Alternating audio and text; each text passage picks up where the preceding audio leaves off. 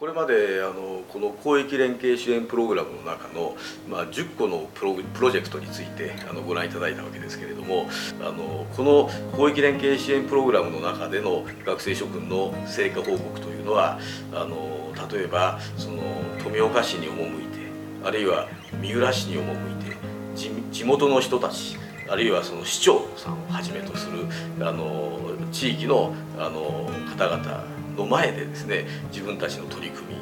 それから自分たちの考え方を報告するというですねいささかこうかなりプレッシャーのかかるあの、まあ、プレゼンテーションをやってきたわけですけどもそういう中であの学生諸君は今までにはないぐらいですねあの自信を持ってそしてあの、まあ、表現力をですね高めるということができたというふうに思います。このプログラムの成果というのはなかなか数字では測れないんですけれどもこのプログラムに参加してくれた学生諸君はあのやはりあのかなり成長してそしてあの卒業していってくれているというふうに私ども強く確信しております後半部分ではあのどれだけこの成果があの社会に還元できるか地域活性化に貢献できるかとかですねいうことそれと一つの教育のプログラムとしてこれをその、まあ、他の大学にですね紹介できるかというふうなことをもう少し具体的に考えながら進めていこうというふうに思います。